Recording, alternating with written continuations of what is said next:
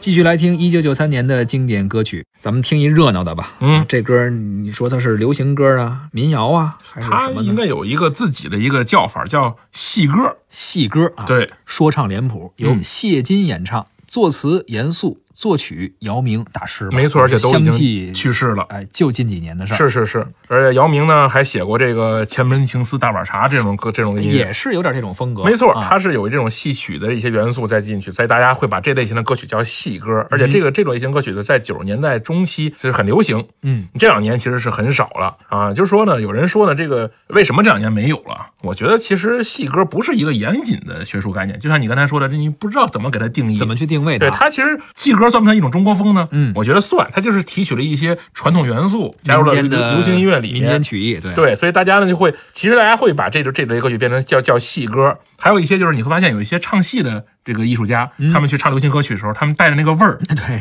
他们很难改造自己唱戏的时候那个状态。调儿就是那调儿，词儿也是那词儿，没错但是你听着好像就是带着他们那味儿，哎，但是呢那种歌呢，其实并没有这种歌好听。对，就是说这种歌呢，还是更像音乐；那种歌呢，他们那一唱完之后还像戏，是吧？对对对，所以呢，这种歌呢，我觉得其实是它是来源于基础呢是民歌和流行音乐，加入了一些戏曲元素，然后带有了一些风格。这种歌其实并不好写，也不好唱，因为你要知道戏曲里面它要求字正腔圆呢，它这个每一句之间它有这个行腔倒字，非常严格。所以它对于对于这个作词作曲的这个功力，这个考验的很严格。而且你唱起来呢，如果你没有任何的这种基础，或者没有任何的这个找这个风格去把握，你也很难唱好。是，我们就来听一听谢金演唱的说唱脸谱。好，那一天，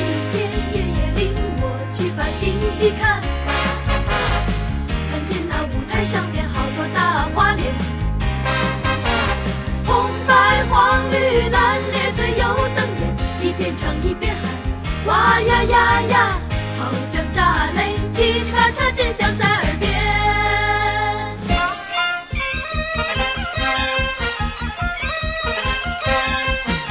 蓝脸的道尔顿到御马，红脸的关公战长沙，黄脸的典韦，白脸的曹操，黑脸的张飞叫喳喳。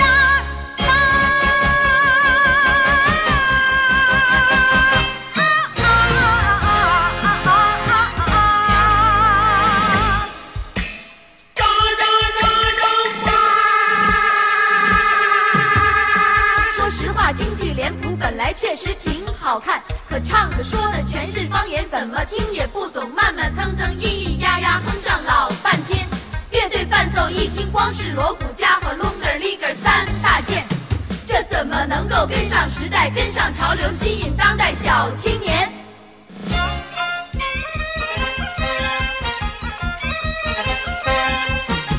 紫色的天王过宝塔，绿色的魔鬼斗夜叉，金色的猴王，银色的妖怪，灰色的精灵小哈哈。啊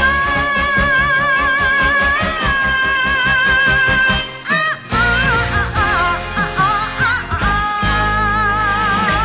啊！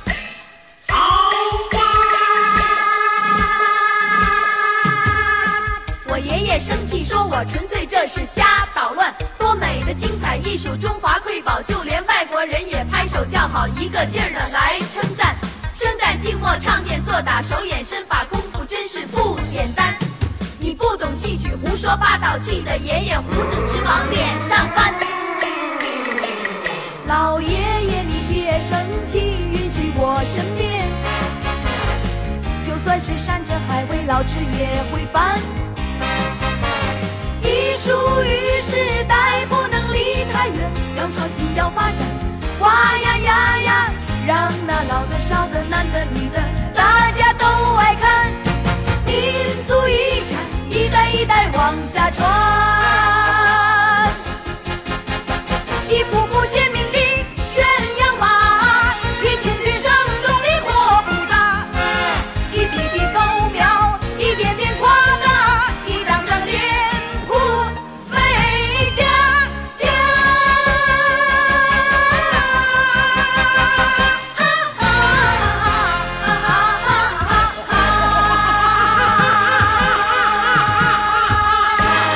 刚刚我们听到的是由谢金演唱的歌曲《说唱脸谱》，这也是一首京剧和流行音乐相结合的戏歌。没错，说到这个演唱者谢金呢，其实挺可惜的，他你能知道他的作品呢，就这个《说唱脸谱》了。嗯，就是他可能是谢金这个歌手呢，可能是在火火了以后，他这个双脸谱确实很火，大家很喜欢这个歌。但一时间呢，他可能最后有点受不了这个娱乐圈这个状态呀，然后也没有什么朋友啊，也变得很抑郁啊。最后呢，选择以自己结束自己的生命的方式呢，离开了这个世界。也确实是很遗憾的，非常遗。憾的是，因为我觉得当年他以这个作品出来以后，他会有很多好的作品继续继续往下走，也会有很多的作曲家会有会跟他继续合作，是的所以很可惜。